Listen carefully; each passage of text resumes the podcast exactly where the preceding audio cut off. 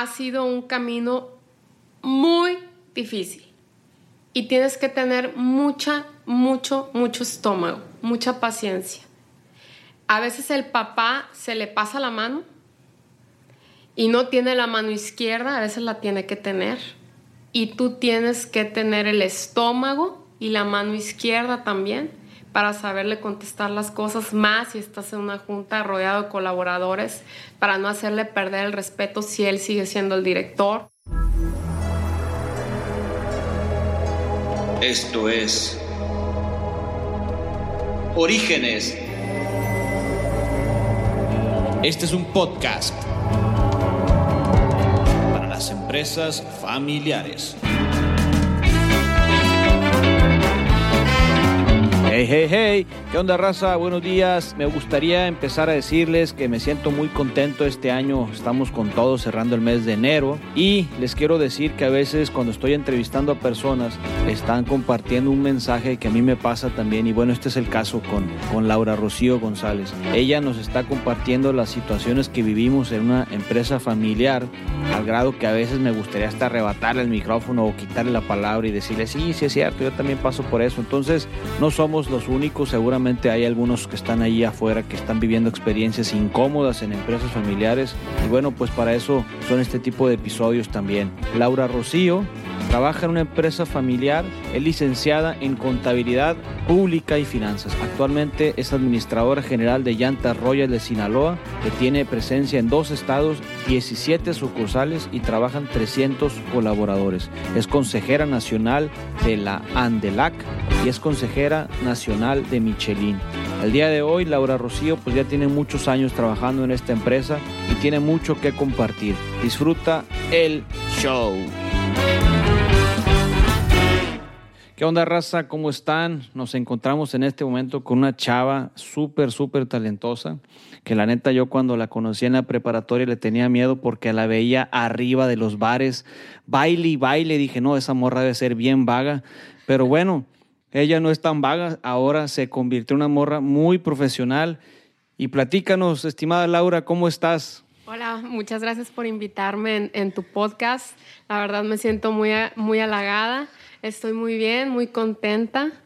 Oye, Laura, una de las primeras preguntas que yo les hago a las personas que están aquí conmigo, que ya no les digo entrevistas porque la neta se ve como que si fuera esto algo muy formal y realmente no es que sea tan formal, es, ¿quién eres?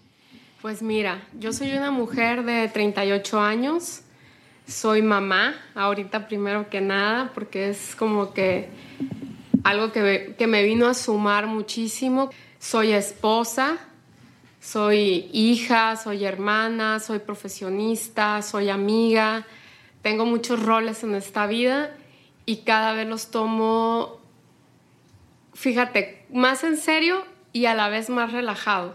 Más en serio porque mi conciencia y mi responsabilidad es cada vez más amplia, pero a la vez más relajada porque me doy cuenta que en las cosas más sencillas son las que te hacen más feliz y sobre todo que en los detalles, cuidando los detalles, la conexión, el cariño con cada persona que te topas día a día, es la clave de, tu desarrollo. Órale. Laura tiene la faceta de profesional y ella se define como que también es chola, ¿verdad? sí, también, gracias a Dios, como dice un amigo mío. Oye, como que chola. Platícanos un poquito. El, programa se llama Orígenes precisamente porque platicamos un poquito de nuestras raíces, de nuestra casa, de nuestro ambiente social. ¿Cómo eras la niña? ¿Eras la niña, eras la niña que arrastraba la, la, lengua con tus papás? Papi. No, nada que ver. O, o eras la niña rebelde con tus papás que se peleaba con la hermana. No, yo desde, desde muy niña siempre fui bien responsable, llegaba y hacía las tareas en un escritorito verde muy bonito que me, que me regalaron de chiquita y mi mamá no me creía, siempre me decía que le enseñara la tarea y como que se sorprendía, ¿no? De que ya la tenía. De ahí me iba a jugar o iba a diferentes clases. Eh, siempre me ha gustado ser cariñosa con mis papás, tratarles de dar pues lo mejor de mí. Yo creo que siempre he querido que, se sientan orgullosos de mí Y eso es algo que he venido trabajando muy fuerte porque aprendí que no hay que demostrarle nada a nadie, incluyendo a los papás, eh, con todo el respeto que me merecen los míos y los de todos, no demostrarte tanto a ti mismo, sino aprender a sentirte pleno. Y me ha costado mucho trabajo eso y, y, lo quería compartir, porque yo creo que algunos están en esta posición y sientes que vas quitando así como que maletas que traes cargando de encima y te sientes más liviano y vas avanzando mejor. Pero cuando estabas en la primaria, ¿te gustaban mucho los murales? ¿Te gustaban mucho los vitrales? ¿Que, pintar? ¿Qué tipo de actividades Fíjate hacías? que siempre tuve habilidad para, para, las artes plásticas y gané un concurso a nivel nacional eh, de un diseño de, de animales o de, de, un zoológico, algo así. Estaba muy chiquita, yo creo que estaba en tercero de primaria y eran una, una mitad de cartulina y mi mamá me la dio y unos colores y quién sabe qué hice, que gané primer lugar y no me acuerdo qué, qué cosa me obsequiaron. Y ya en la activa yo hice varias veces los murales, eh, toda la escenografía de las, de las obras de teatro, y me sacaban de clases para que yo lo, yo lo hiciera o lo, todo el material que yo requería y podía escoger amiguitos míos para que me ayudaran, todos me querían ayudar para salirse de clases. Mis papás a veces como que se molestaban porque decían, oye, pues yo estoy pagando para que aprenda, no para que se ponga a hacer el, el mural de metros, o sea, todo, todo. Y los maestros confiaban en mí porque pues sí, como que me aplicaba a estudiar y todo, y, y fue algo muy motivante. Como que ya cuando montaban la obra y ver todo lo que había hecho y para mí era muy, muy, pues muy, muy motivante. ¿Y de niña, digamos que viviste alguna experiencia que te haya marcado? Uy, yo creo que viví muchas, ¿eh? Yo creo que cuando uno es niño se va nutriendo de, de muchas experiencias que te sirven para hoy en día tener más recursos. Entonces como que yo he sido una recolectora, soy una filósofa, chola filósofa, no, te creas, eh, frustrada o, no tan frustrada, ¿no? Porque me he ido desarrollando mucho en esa parte, le he aplicado mucho, mucho tiempo, mucha, mucho estudio, pero todo lo que he ido recolectando, al final le he dado razonamiento para llegar a, a una conclusión, a un entendimiento y poderlo usar como una plataforma que me ayude a desenvolverme con mayor facilidad ahorita. Órale. Entonces, ¿te vas a estudiar fuera algún lugar? No, jamás. Fíjate que mi papá es muy celoso y nos dijo que ni a la Universidad de Nabolato. Que, que a ver qué estudiábamos, que estuviera aquí en Culiacán y que el perico donde quieras verde. Y fíjate que muchos amigos y amigas mías se fueron, vinieron y ahorita pues unos son amas de casa, otros así, y tuvieron en, relación de estudio oportunidades pues muy, muy padres, ¿no? Yo saqué lo mejor que pude aquí del TEC de Monterrey y todo y feliz, feliz. Alguno que otro curso fuera, pero cursos, ¿no? Eh, la carrera la hice aquí en Culiacán. ¿Y, y, y nunca le reclamaste a tu papá? ¿Por qué no me mandaste? Fíjate que al principio sí. Y me hubiera gustado tal vez, pero yo creo que el haberme quedado aquí, el haber estado más cerca de ellos, el haberme enraizado y encariñado tanto con mi estado ha hecho que tenga una percepción aún con un compromiso más fuerte no sé, o sea, y, sí tengo la idea de que el perico donde quieras ver, o sea, hay gente que estudia en, universidades de gobierno y son gente muy brillante. Yo creo que es tu pasión y lo que realmente te apliques en la vida. Ok, entonces, ¿a qué edad comienzas como a darte cuenta que te gusta poderte comprar un refresco, unas galletas, un vasito de agua? Ah, bueno. Pagar el gimnasio. Desde que tengo un año, yo creo. o sea, sí. Pero, pero, pero ya de manera muy madura, o llegó un momento en tu vida en el que dijiste, oye, ¿sabes qué? Si yo quisiera ir a comprarme un vestido pensando en voz alta, ¿Era para ti fácil obtenerlo o realmente tienes que hacer un esfuerzo para obtenerlo? Fíjate que es una pregunta, yo creo que mucha gente que me conoce tiene una idea de mí. Antes que sigas, te, lo quiero replantear la pregunta. No me refiero a si te lo daba tu papá. Mi pregunta va más en el concepto de cómo te diste cuenta que para vivir requerías de la herramienta dinero. ¿Y cómo te llegó a ti ese 20? ¿Cómo te cayó el 20? De darte cuenta que para obtener las cosas requieres el factor valor dinero. Fíjate, o sea, te lo digo, yo creo que ya es casi que genético, o sea, desde que estoy muy chiquita, vengo de una familia que le encanta trabajar. Mis abuelos, mi papá, mi mamá toda la vida me dijo que te tienes que ganar las cosas, que tienes que trabajar honradamente, que tienes que disfrutar lo que haces, que siempre tienes que ser mejor. Mi papá siempre me ha repetido, quieres changos, paga cacahuates, quieres gente valiosa en tu negocio, en tu equipo, págales bien. O sea, el, tema dinero siempre ha sido en, en un tono positivo en mi educación. Para mí el dinero es como una, el símbolo de, un, de una de un intercambio, de un factor de intercambio. No es que te dé, se ocupa para, o sea, yo intercambio con ese símbolo que le llamamos hoy por hoy dinero. Así es. ¿No?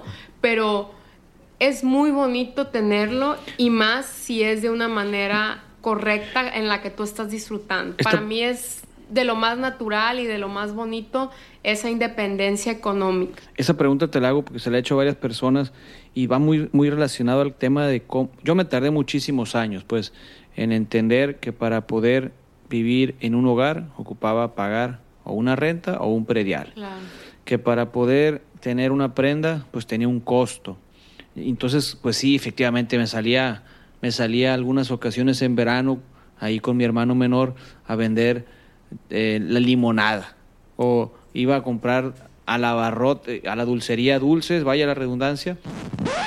Hey, hey, hey, date la oportunidad de escuchar un podcast español ya bastante conocido. Entiende tu mente, el episodio 118, Miedo al éxito.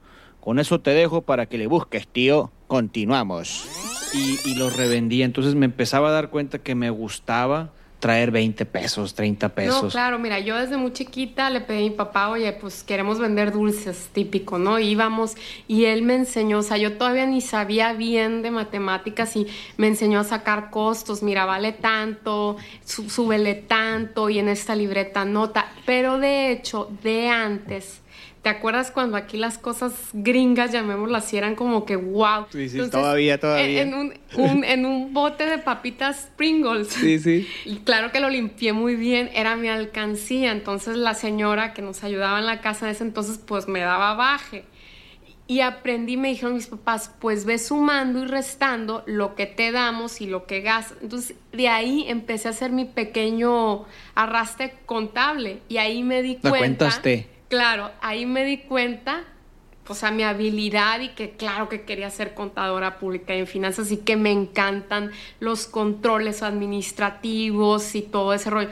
Pero fíjate, o sea, y todavía me acuerdo, era el bote verde, el de las papitas verdes, y, y cómo ahorraba, cómo iba juntando para comprarme un pogobol de aquel entonces, no sé si te tocaron una cosa que era una como bola con un platillo y te subías y brincabas arriba de él. Ah, sí, sí, como no. Sí, yo me lo compré y varias cositas así que me acuerdo que yo ahorraba y sí lograste, sí lograste, digamos, juntabaste el cochinito o digamos el cochinito Pringle en esta ocasión y te llevabas y te llevabas esa lana para para para para comprarme algo que quería. Me gustaba mucho siempre ahorrar ahorrar y comprarme algo, pero siempre tener también guardado, como que ya va dentro de mi personalidad. Entonces, ¿cómo fue que llega a tu vida la decisión de tomar una carrera? Pues yo creo que era el paso más natural, ya estábamos en la prepa, pasas ese curso de mm, que te, que te dicen las aptitudes que tienes para determinadas carreras. Me llamaba mucho la atención medicina y tenía ganas de ser cirujana plástica porque tengo facilidad, ¿no? Más sin embargo, mm, yo creo que mi pasión siempre han sido los negocios, la administración, los controles, te repito, entonces como que me fui por ahí y mi papá quería que fuera arquitecta porque él quería ser arquitecto y le dije, no, yo quiero ser contadora como tú. Y ahí empecé y se me fue como agua la carrera, la adelanté, llevé sobrecarga, adelanté los veranos y me gradué de 21 años porque yo lo único que quería ya era trabajar y apoyar a mi papá. Decía, no, pues trabaja todo el día. Y mucha gente me decía, no seas tonta, aprovecha la beca, eh, vete la más despacio, en la... pero no, me, quise graduar muy, muy chiquita y, y, empezar. Entonces ahorita, digamos, ¿a qué edad comienzas a trabajar? Yo desde que me gradué a los 21 empecé con el señor Toño Vega en su despacho contable, él fue mi primer jefe y me gustó muchísimo porque yo entré en una casa que ellos tenían en la Canaco, como que se estaban separando del otro socio que tenían y allí iba y pasaba todo el día, trabajamos corrido. Y, empecé a convivir con, con, mis compañeras, que la verdad fue bien enriquecedor, me abrieron los ojos de cómo vive mucha gente y empecé a entender las necesidades, ándale, el valor que ellas tienen del recurso, del dinero. Entonces cómo aplicar una cosa, no había quien, quien, hiciera el aseo, entonces nosotras llegábamos, hacíamos el aseo, después nos poníamos a trabajar y lo tomé con muchísimo cariño, todo, todo por lo, lo que fui pasando y sin ser la hija de o la fulanita de tal, ¿no? O sea, como una más. Y, eso me hizo sentirme como realmente útil, ¿no? O sea, como que dije, órale, ahora sí estoy aprendiendo de veras, estoy poniendo en práctica todo lo que en teoría, porque la verdad es teoría muy bonita y muy, muy padre, pero es teoría y ya vas aterrizando esos conocimientos. Entonces, ¿terminas en cuánto tiempo duraste trabajando ahí? Un año y ya después entré a, a una de las empresas de la familia me dieron a escoger y a mí siempre me han gustado mucho los carros, las camionetas, las llantas, los rines, todo eso. Y dije, ¿sabes qué? Quiero apoyarte en esta empresa, en Llanta Royal de Sinaloa. Y me dijo, pues vas a entrar casi que limpiando. Y yo, adelante. Me gustaría que, que, entremos ahí, digamos, ya estamos en la segunda etapa de la entrevista, donde empezamos a hablar de, de, de la parte profesional de Laura. ¿Quién es Laura en un trabajo común y corriente? Ta, ta, ta, tan. Está buena la pregunta. Fíjate que ha sido una carrera de 15 años donde, y lo comparto con toda sinceridad, ¿eh? para mí lo más inteligente ha sido ganarme a mis colaboradores, aprenderles, porque pues ellos... Pero, te, pero te pusiste muy rápido el título de jefa. Empezaste, me decías hace rato, Mira, como colaboradora. Desde auxiliar, del auxiliar, del auxiliar de crédito y cobranza, del auxiliar, del auxiliar de bodega, de, o sea, pasé por todos los puestos. Y me tocó, te digo, ganármelos, me tocó jugar baraja con mis cargadores de una de las bodegas que tenemos aquí en el estado, me tocó llevar cocas y papitas, me tocó los ganando. No siempre la gente te tiene que ganar a ti. Yo creo que hay que usar la inteligencia, y repito, la inteligencia emocional y decir, ellos tienen más años que yo en esto, ellos saben mucho y por más que sea hija del dueño en ese momento, yo no era accionista, yo no era jefa, yo era la hija del dueño. Y muchas veces te cierran la puerta y te cierran la, la, la la habilidad, o sea, esa conexión para compartir contigo lo que saben, porque dicen, capaz me quita el, el, puesto, me va a correr, o sabes cómo, o sea, hay un celo natural. Entonces yo dije, tengo que ser bien inteligente, yo tengo que llegar por la suave más, que son hombres. O sea, es un negocio muy, muy, muy masculino. Entonces, una muchacha de 22 años, ¿no?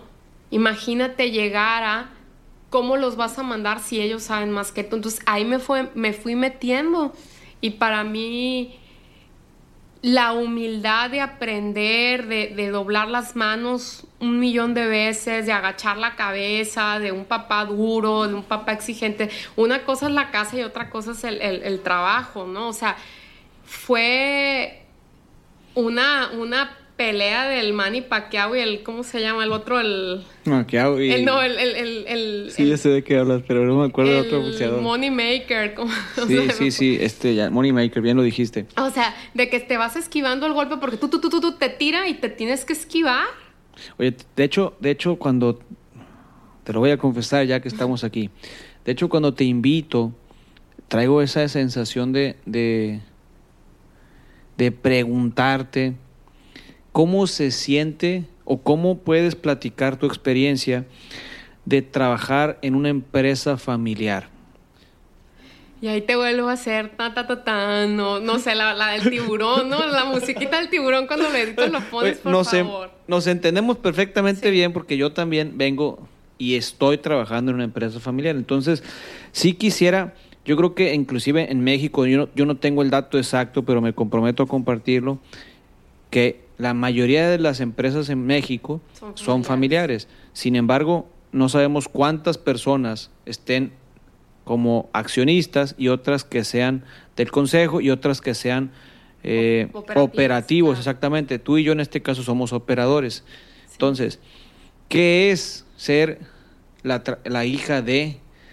¿Cómo te sientes? ¿Cómo, ¿O qué herramientas le podemos compartir? ¿O qué has aprendido pues de, de estas herramientas cómo has podido separar y entender que le estás dando una orden porque, porque es la líder, no porque eres la hija. Fíjate que aquí viene lo bueno de la entrevista y yo creo que para lo que vine y sin ponerle ni quitarle, ¿no? Ya ves que soy muy sincera y como dije en un principio, no hay que quedar bien con nadie, hay que hacer las cosas con pasión. Ha sido un camino muy difícil y tienes que tener mucha, mucho, mucho estómago, mucha paciencia. A veces el papá se le pasa la mano y no tiene la mano izquierda, a veces la tiene que tener. Y tú tienes que tener el estómago y la mano izquierda también para saberle contestar las cosas más si estás en una junta rodeado de colaboradores, para no hacerle perder el respeto si él sigue siendo el director.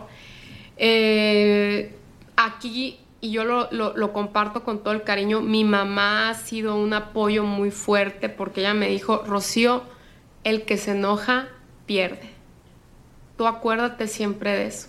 Si tú le gritas, si tú confrontas, si tú, tú vas a perder todo en un arranque de coraje a tu papá, porque al final estás, si le gritas o le contestas, Hay un le concepto... estás faltando al respeto. Entonces, tienes que tener ese control y esa entereza y yo creo que eso fue lo que, lo que empezó a ver en mí mi papá. O sea, te tiran, te tiran, ¿cómo se llama? Buscapiés. Uh -huh. Es natural de un papá, ¿no? Te va a tirar buscapiés para ver cómo reaccionas y entre, entre más maduro lo tomes, con más, con más inteligencia emocional, él va a ir viendo que tú estás preparado ya o te estás preparando para. Ojo, hay algo que me dijo un amigo mío muy querido y te lo escribí en uno de los correos. El liderazgo se gana, no se hereda. Oye, hay, una, hay un concepto en la psicología que se llama la transferencia. Es decir, tú recibes una información del líder superior y, sí. cómo, y cómo haces tú para abajo la información. ¿Con la, ¿Con la misma energía o filtras? Uy, yo creo que soy la reina del filtraje. He filtrado de lo que dicen, o sea, un tiempo fue como que el buzón de quejas y sugerencias y cómo lo manejaba y lo filtraba de una forma positiva para hacérsela llegar a, mi papá y también lo que él comentaba, cómo, cómo compartirlo con nuestro equipo sin que ellos en un mo momento se sintieran ofendidos, ¿no? Porque al final el capital humano es tan importante como un capital de trabajo y el cuidar esa esencia y esa relación es básico para la trascendencia de una empresa familiar. Tú como líder te sientes, ¿cuál es tu debilidad como líder? Buena pregunta. ¿Sabes cuál es mi debilidad? Uh -huh. No, no me la sé. que me entrego demasiado, que me preocupa mucho el que casi no me tomo yo privilegios. Tal vez me los empiezo a tomar ahorita. O sea, decía, si a tal hora, a tal hora, igual que todos, y no querías, o sea, como que siempre preocupándome por dar el ejemplo. Entonces, no aprovechaba mi papel de accionista o mi papel de hija o, o hoy por hoy de jefa, como quieras. Y decía, ¿cómo voy a exigirle a mis trabajadores si yo no doy el ejemplo? Y a veces me pasaba o sacrificaba, o sea, de no tener muchas eh, cuestiones recreativas o sociales o salirme, no sé, o sea, siento que es pecado si voy a las 7 de la noche al cine y me tuve que salir 20 minutos, o sea, yo siempre soy de que yo tengo que salir después que mis empleados. Oye, O sea, y como, y como has- ahorita estamos aquí en, en una, en un lugar y estoy sorprendido porque 25 libros creo que fue los que trajo Laura ¿eh? para, para verlos. Entonces, mi, mi consulta va más por el asunto de, si ya, si ya detectas uno de tus, de tus debilidades como líder, ¿qué herramientas te gustaría compartir para mejorar esas debilidades? Mira, me he dedicado muy fuerte en todo el tema de inteligencia emocional y del desarrollo humano, más que diplomados en finanzas que he tomado alguno o en estrategias fiscales y cuestiones así, me han servido más es- estos porque estás trabajando con emociones, estás trabajando con sentimientos que son naturales, porque si en una empresa normal que no es familiar se dan ¿no? fricciones, imagínate en una que hay una carga emocional familiar de un pasado, de un o de un futuro, porque a veces uno tiene expectativas de... Entonces estoy Y- entendiendo... Y, por ahí me he ido muy fuerte, me he apoyado con gente muy valiosa de aquí y de fuera también. Y no. No te he dicho, pero te voy a interrumpir en varias veces porque Sí. te me vas a ir por la tangente. O sea que lo que estás diciendo es que tiene más que ver trabajar más tus traumas de casa, porque pues a lo mejor en el trabajo estás prácticamente viendo al hermano, estás viendo, vi- estás viendo a la hermana, en el jefe, y a lo mejor no has trabajado en tu pasado tu historia de vida. ¿Es probable? ¿Est- ¿Te estoy entendiendo bien? me hiciste bolas. Sí, o sea, en vez de estar viendo al papá, que, que es tu líder, que es tu jefe, estás viendo al hermano que te trae en jaque cuando eras plebillo, cuando eras niño. No, no, no va por ahí. Por ejemplo, en mi caso muy particular, yo me llevo excelente con mi hermana. Ella ha sido un apoyo moral impresionante. Entonces va, muy enfocado entonces a tener una muy buena relación con todos para poder, cuando estés en el trabajo, no tener que enredar. No, es normal que se enreden y en todas las casas y en todas las familias se cuecen habas, ¿no? No hay familia perfecta. Y claro que se va, se va a mezclar el agua y el aceite. Por eso el tema de la inteligencia emocional para mí es, es un parteaguas. ¿Qué quiere decir para ti inteligencia emocional? en una empresa. ¿Qué quiere decir para ti inteligencia emocional? Porque inteligencia, e ser emocionalmente inteligente, ¿algo así quieres decir? Me encanta.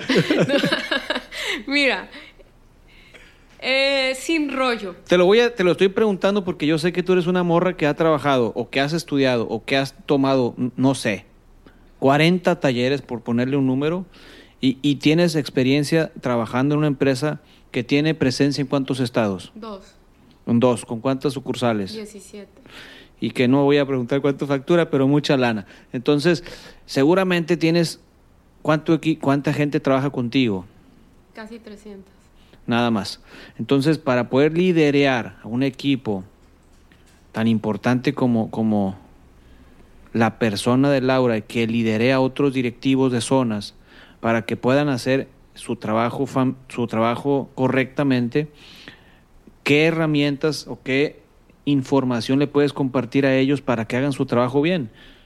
Hablando específicamente de la inteligencia emocional. ¿Cómo se enseña eso? Pues? Así de fácil. En el pedir está el dar. Pero ¿y la inteligencia emocional se olvidó? No, la inteligencia emocional está en ti cada minuto. O sea, es, es algo que tienes que practicar. No, o sea. Me voy a enredar con- con- A ver, te, te lo voy a traducir Sí. en cristiano. Todos, Sí, sí. todos nacemos con, para mí, en mi, en mi mentalidad, todos somos seres buenos, llenos de cualidades, llenos de potencial. Nos vamos contaminando con creencias que nos van limitando, con situaciones que nos han pasado y es normal atorarnos o que de repente ese suceso te, te dispara a algo del pasado que como que te traba, ¿no? Es muy normal. Palabras más, palabras menos, lo traté de decir lo más sencillo posible sin, sin palabras domingueras, ¿no?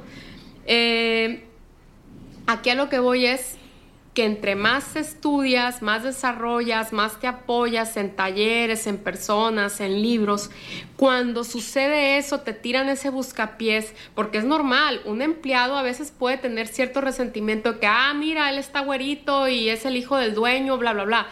Te tira el buscapié y tú no reacciones, tú no te enganches, tú no te aceleres, o sea, tú lo sepas manejar. Ahí es cuando puedes tener liderazgo. Tú puedes ser jefe, Tú puedes ser dueño, pero líder es una cosa y para ser líder se ocupa ese valor, esa sabiduría, que tú les sepas compartir y que también te vean llorar en un momento, que vean que eres humano, que digan, ella se, se, se, pone al tú por tú con uno a, ayudarte, se involucra, está primero, está al último. Yo sé que cuento con ella, yo sé que si voy y le toco la puerta, me va a apoyar y me va a explicar para que yo sea mejor. Ella quiere que yo gane más dinero, ella quiere que mi familia viva mejor, ella quiere que mis hijos tengan una vida más plena, un futuro más prometedor.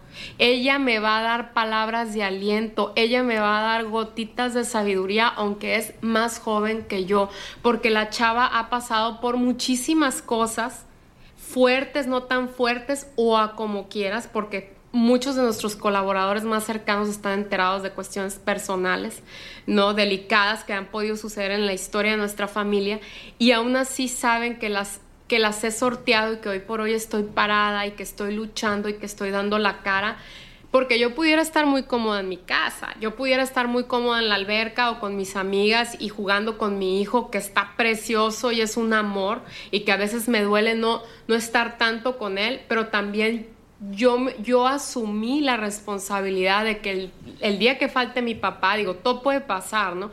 Pero yo dije, o sea, son más de 300 personas o son 300, no sé es todo un patrimonio de más de 56 años y yo tengo las ganas de que esto trascienda y esto siga. O sea, yo realmente quiero mucho... ¿Te consideras una líder humanista? Sí. Sí. Sí. Ok.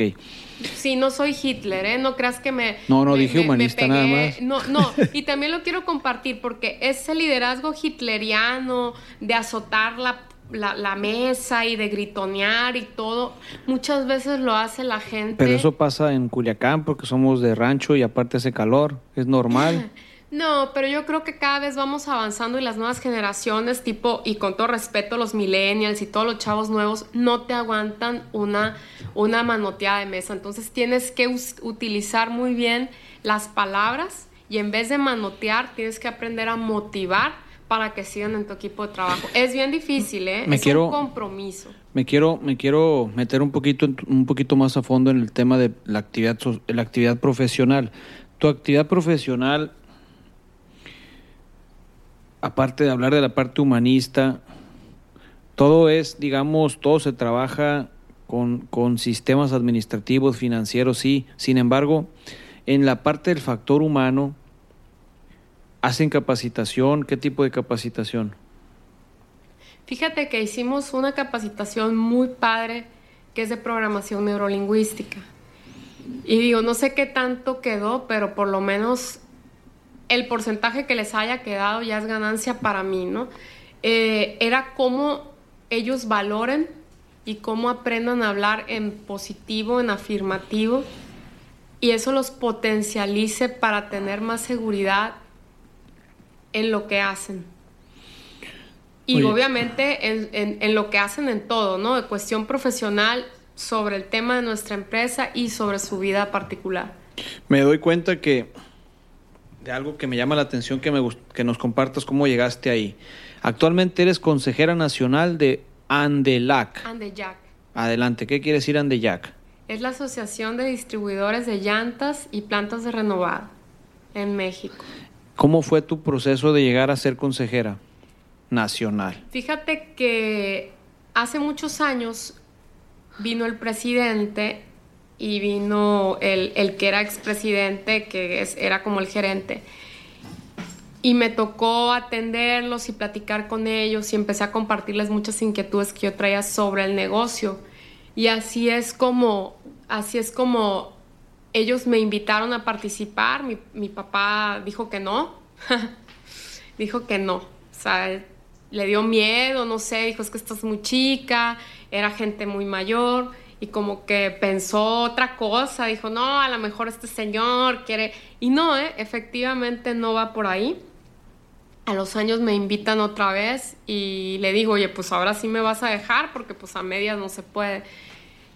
Y ha sido muy interesante porque ves otros puntos de vista, es gente hasta 30 años o más de 30 años mayor que yo. Yo creo que el más joven me lleva 20 años.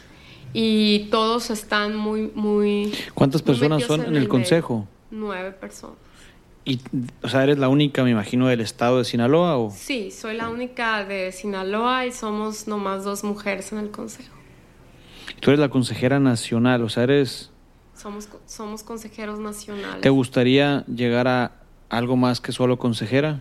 Ya me lo propusieron, eh, muy probablemente en el 2020 tome la presidencia, la estoy pensando. Pero, pero platícanos qué hace una consejera, o sea, hablan de dineros, hablan de, ¿de qué hablan? Vas cada mes, ya sea vía Zoom, o sea, vía digital o presencial. Yo soy la, la, la encargada de la coordinación de comunicación a nivel nacional y consejera, ¿no? Te tocan diferentes temas de la expo, de eventos, de, qué, temas vas a compartir para todos los distribuidores de llantas, qué crees, qué información les hace falta, relaciones con todas las fábricas o marcas de llantas en México, con los importadores, el tema del renovado, el tema del uso del reciclaje de llantas, ¿no? O sea, son muchos los temas y se van uno por uno. Y tú vas dando opiniones de cómo, cómo transmitir eso con mayor impacto a nivel nacional y que apoye a todos los distribuidores de llantas. Pero no tan solo es suficiente ser consejera de Andeyac, también eres consejera nacional de Michelin. Fíjate que... O sea, te dijeron, hey, también acá. También pasó algo bien chistoso. Me invitaron hace un año y ahí hubo un tema medio de celos. Ajá. Y... ¿De otra mujer? No, no para nada, no, de mi papá. Y, ojalá nunca escuche la entrevista. Pues, y, yo no le digo y nada. fue bien difícil para mí porque pues fui, pero ya un poquito así como que apachurrada. Por eso les comparto lo de la inteligencia emocional, porque pues, tienes que aprender a no tomarte las cosas personal. Y fue un tema que hasta ellos me dijeron, oye, hay un tema muy fuerte ahí de sucesión y lejos de que estén tirando cohetes y poniéndole veladoras a la Virgen, dando las gracias de que te estemos tomando en cuenta cuando eres muy joven, porque pues eres la más joven de todos, y mujer, pues no debería haber este tema de celos. No me invitaron el año pasado por ese tema, pero ahora me vuelven a invitar. De hecho, todavía no le he dicho a mi papá.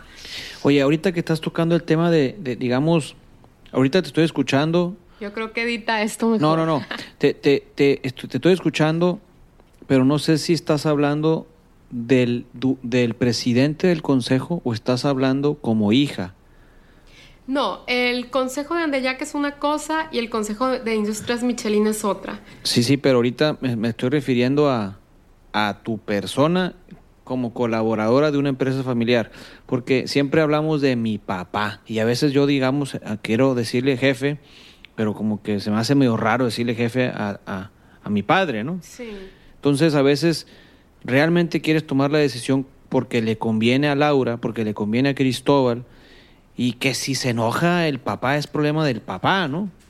Pero a veces el estómago como que se enreda o qué le pasa al estómago para poder tomar una decisión mucho más estratégica. Estratégica, repito. Mira, había un tema por eso lo comparto y por eso todo el rollo que he echado. O sea, es que estamos hablando de, estamos hablando de problemas familiares y- No, y, de cuantas tema- cosas más, Había ¿no? un tema de, de, de decir, siempre quiero que mis papás se sientan bien, pero pues no puedes lograr que todo el tiempo se sientan bien. O sea, ya como lo tomen ellos, tú tienes que también decir, qué pena me da. O sea, me están tomando en cuenta por Ya. mi esfuerzo, por mi capacidad eh, profesional, vaya, no es un tema personal y tú te lo tienes que tomar como un tema profesional, de que que están tomando en cuenta a tu hija o a tu administradora por las capacidades y competencias como, como profesionista, no porque le caes bien. O sea, eh, ahí no es porque me caiga bien, ahí es porque tienes que aportar. Eh, no, el tema de la presidencia me la pienso por mi hijo. Pero la presidencia de Andeyac o de. Michelin. No, en Michelin no hay presidencia, es simplemente un consejo, son reuniones cada año y se acabó. Una, una chambita más. No, no, no, no te Ah, gustaría. es una vez al año, no. No, o sea, no te gustaría por tu hijo, porque eres. Entonces, ahorita tocando ese tema, ¿cómo llevas un- un equilibrio? Fíjate que... Eres mamá, eres, eres trabajadora y tienes un bebé. ¿Cómo haces un equilibrio familia-trabajo? ¿Cuántas veces se queja el marido o cuántas veces te quejas tú porque no estás en tu propia casa? Porque Ay, eres Yo mujer. creo que es algo bien importante de compartir ¿eh? a, la- a las mujeres que nos escuchen, porque he ahí la pregunta de los 24 mil. Híjole, es. Yo creo que ha sido lo. lo más retador. ¿eh? Yo, yo me reía de la gente que a veces dejaba pasar oportunidades por. Es que mi hijo. Y yo decía. "Eh", ¿no?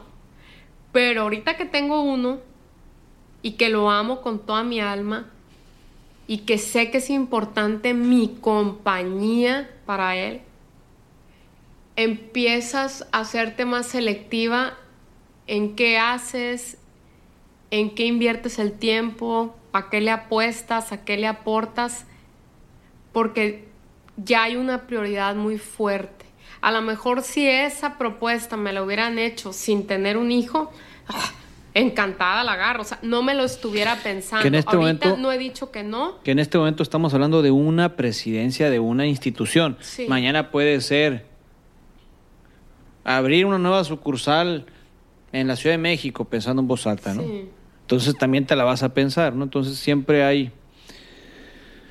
Pero bueno, cambiando un poquito de tema, en este mundo de lobos y tú eres mujer, ¿cómo te sientes estar en una empresa o en un consejo y hay tantos caballeros y una mujer? ¿Cómo se comporta? Siempre que, te, que hay una mujer, siempre las cosas cambian cuando hay puros caballeros, ¿no? El lenguaje, eh, la, la carrilla, la carrilla es baja mucho. Sin embargo, ¿cómo te sientes tú? Ay, me acostumbré desde muy chiquita, ¿no? Eh, era la única mujer con pues puros hombres en miles de juntas, de eventos, de comidas. Al principio, obvio, me ponía nerviosa, decía, pues, ¿qué le platico? ¿Qué digo? ¿No? Me, me costaba trabajo hablar, o sea, era muy cautelosa qué decía porque tenía miedo de dar un dato duro, se le llama, y que no fuera real o que me, también te cuestionan, te interrogan, porque dicen, órale, pues si estás aquí, atórale a los fregazos, o sea, no nomás vienes por, ¿no? O sea, vamos a ver de qué madera estás hecha y te tiran fregazos, es lo que te dije, o sea, te tiran fregazos. Ahora y tú entiendes tienes que... ¿Por qué se te hizo nudo la garganta o el estómago cuando tu papá te estaba dice y dice? Yo creo que por ahí es el asunto del entrenamiento paternal o ah, maternal. no, claro, porque pues tienes que aprender a nadar con tiburones y no ya. salir rasgado. Shark Tank. Sí, no, es en serio, se oye bien ridículo y se oye bien trillado, pero es la verdad. Y la mujer que no tenga el valor de paz, o sea, no es fachosear y tomarte video y que todo mundo me vea que yo, no, no, no, la realidad es, o sea, va a haber buenas, va a haber no tan buenas y voy a tener que sortear esto con muchísima entereza porque la que va a salir más lastimada soy yo. Entonces tengo que pensar muy bien mis movimientos, mis palabras, mis, mis, mis estrategias para estar hoy parada donde estoy. O sea que un líder tiene que ser estratégico, Claro, por supuesto. conceptualmente o, o vivencialmente. De las dos, ¿no? Vivencial es que lo vives y estratégicamente concep- conceptual. Mira, yo te lo, te lo, te lo comenté en, en, en uno de los este podcast nunca ha sido de negocios, pero parece que para allá vamos, porque finalmente podemos hacer arte musical, podemos hacer arte con la empresa y podemos hacer arte con el podcast, ¿no? Ah, no, claro. Mira, eh, yo te lo comenté. ¿De qué te sirve tener 20 mil diplomados, doctorados, maestrías si no lo estás aplicando? Yo perdí la cuenta y, te lo dije, jamás guardo los reconocimientos ni me importa.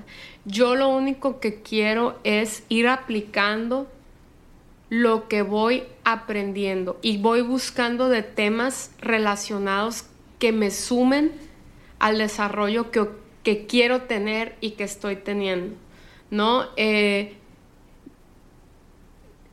esto abarca en todo, ¿eh? O sea, no te sirve en alguien que te restriegue que habla cinco idiomas si no sale de su casa y, o sea, aquí la cuestión es la aplicación.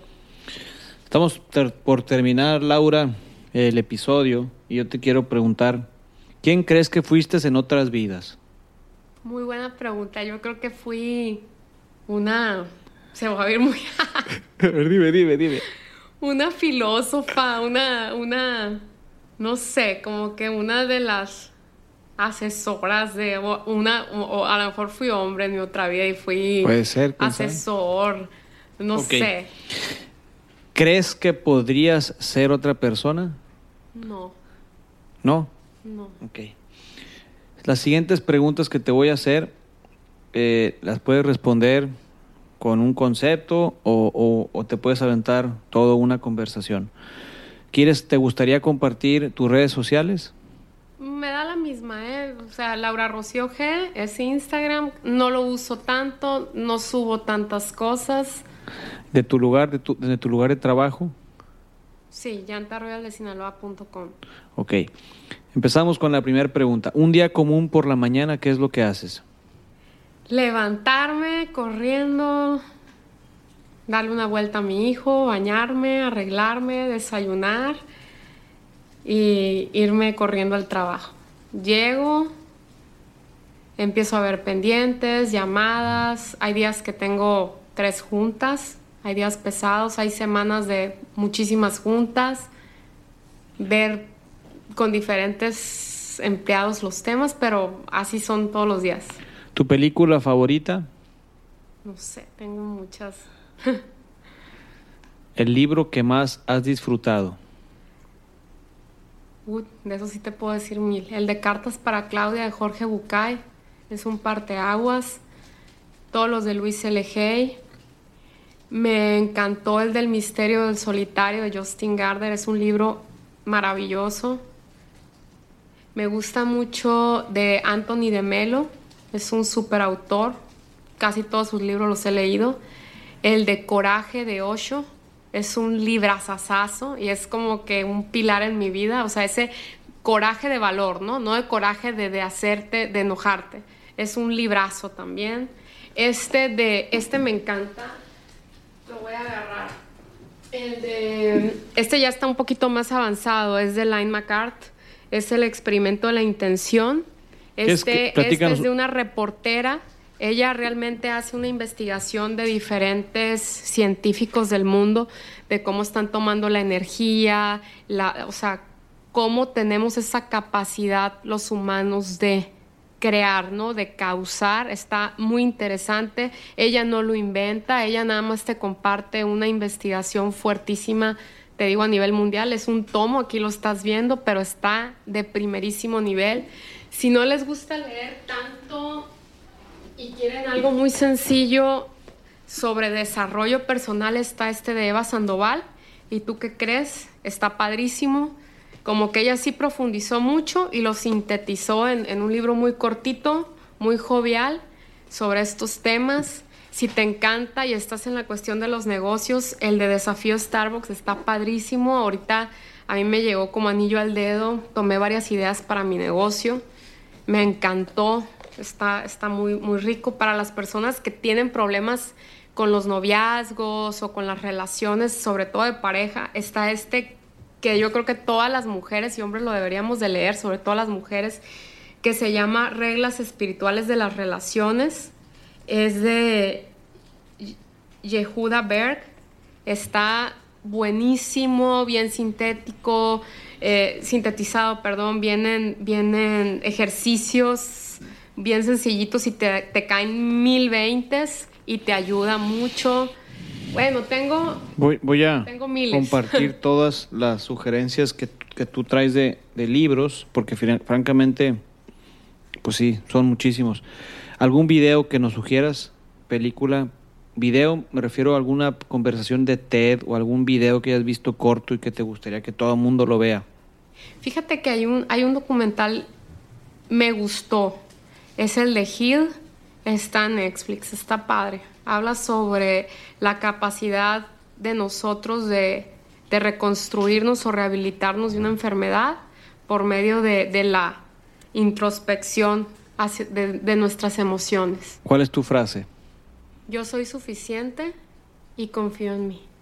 Y me ha costado mucho esa frase. O sea, se me hace muy completa y batallé mucho para decirle y para, para creérmela, ¿no? Porque yo creo que en muchos aspectos, y sobre todo las mujeres, en cierta manera somos inseguras y el sentirte suficiente, ni más ni menos, suficiente, se me hace algo muy bonito, muy rico. ¿Tu color? El blanco, me gusta mucho el blanco. ¿A quién admiras? ¿De gente muy rimbombante o gente de aquí de Culiacán? ¿De Culiacán o de quien tú quieras? Me encanta la, la- señora Norma Campos, Alma de Rodarte. Estoy todo un diplomado con ella, son unas maravillas. El Nosin Navarro es un gran psicólogo, asesor o llámale como quieras. Yo las veces que he tenido unas cuatro o cinco sesiones con él he avanzado tremendamente en lo personal y profesional, un tipazo. Adriana Díaz de Sandy es una gran psicóloga. Ella me, me bombardeó con libros y, los complementamos con, con nuestras sesiones y di también 10 pasos para adelante. Me encantó. Es, es- es una persona maravillosa. Te, te voy a hablar de un doctor que es una maravilla, el doctor Raúl Ávila. Es de los hombres más acertados, ecuánimes, no le quita, no le pone. Eh, un Deepak Chopra. Me encanta una autora que se llama Melody Betty, que es bestseller de, de la codependencia. Yo creo que también quien ha leído de ella te libera, te engrandece, eh, está, está increíble. Pues Luis L. Hay, que en paz descanse, es de mis gurús. Mm, admiro a mucha gente, o sea, es que yo no sé, o sea, me encanta Verle lo positivo a todos. ¿Coleccionas algo? Pues yo creo que libros, ¿no? Ok, ok. Si volviera a vivir una persona, ¿quién sería? ¿Qué harías y qué le preguntarías? Quisiera que, que viviera, y fíjate, hoy me estoy acordando mucho de él, mi abuelito Carlos. ¿Qué harías? Darle un muy fuerte abrazo. ¿Y qué le preguntarías? ¿Qué me aconsejas? Esta es la última pregunta para cerrar el episodio. Una palabra. ¿No pueden ser tres? Adelante, las que tú quieras. Piensa, razona y entiende. Excelente, Laura. Pues hemos terminado el episodio. Te agradezco muchísimo que hayas aceptado la invitación y nos vemos en el próximo show. Muchísimas gracias por darte la oportunidad de escuchar estos episodios. En este mes vamos a sacar algunas cápsulas que se llaman los procosodios, que en realidad ya salió, fue el primero, que se llama ¿Quién motiva al motivador? Y ya me dieron sugerencias, se las agradezco mucho porque de eso se trata, de mejorar. Te comparto qué onda con eso. En estos procosodios voy a compartir el estilo de orígenes, mi experiencia profesional y la personal.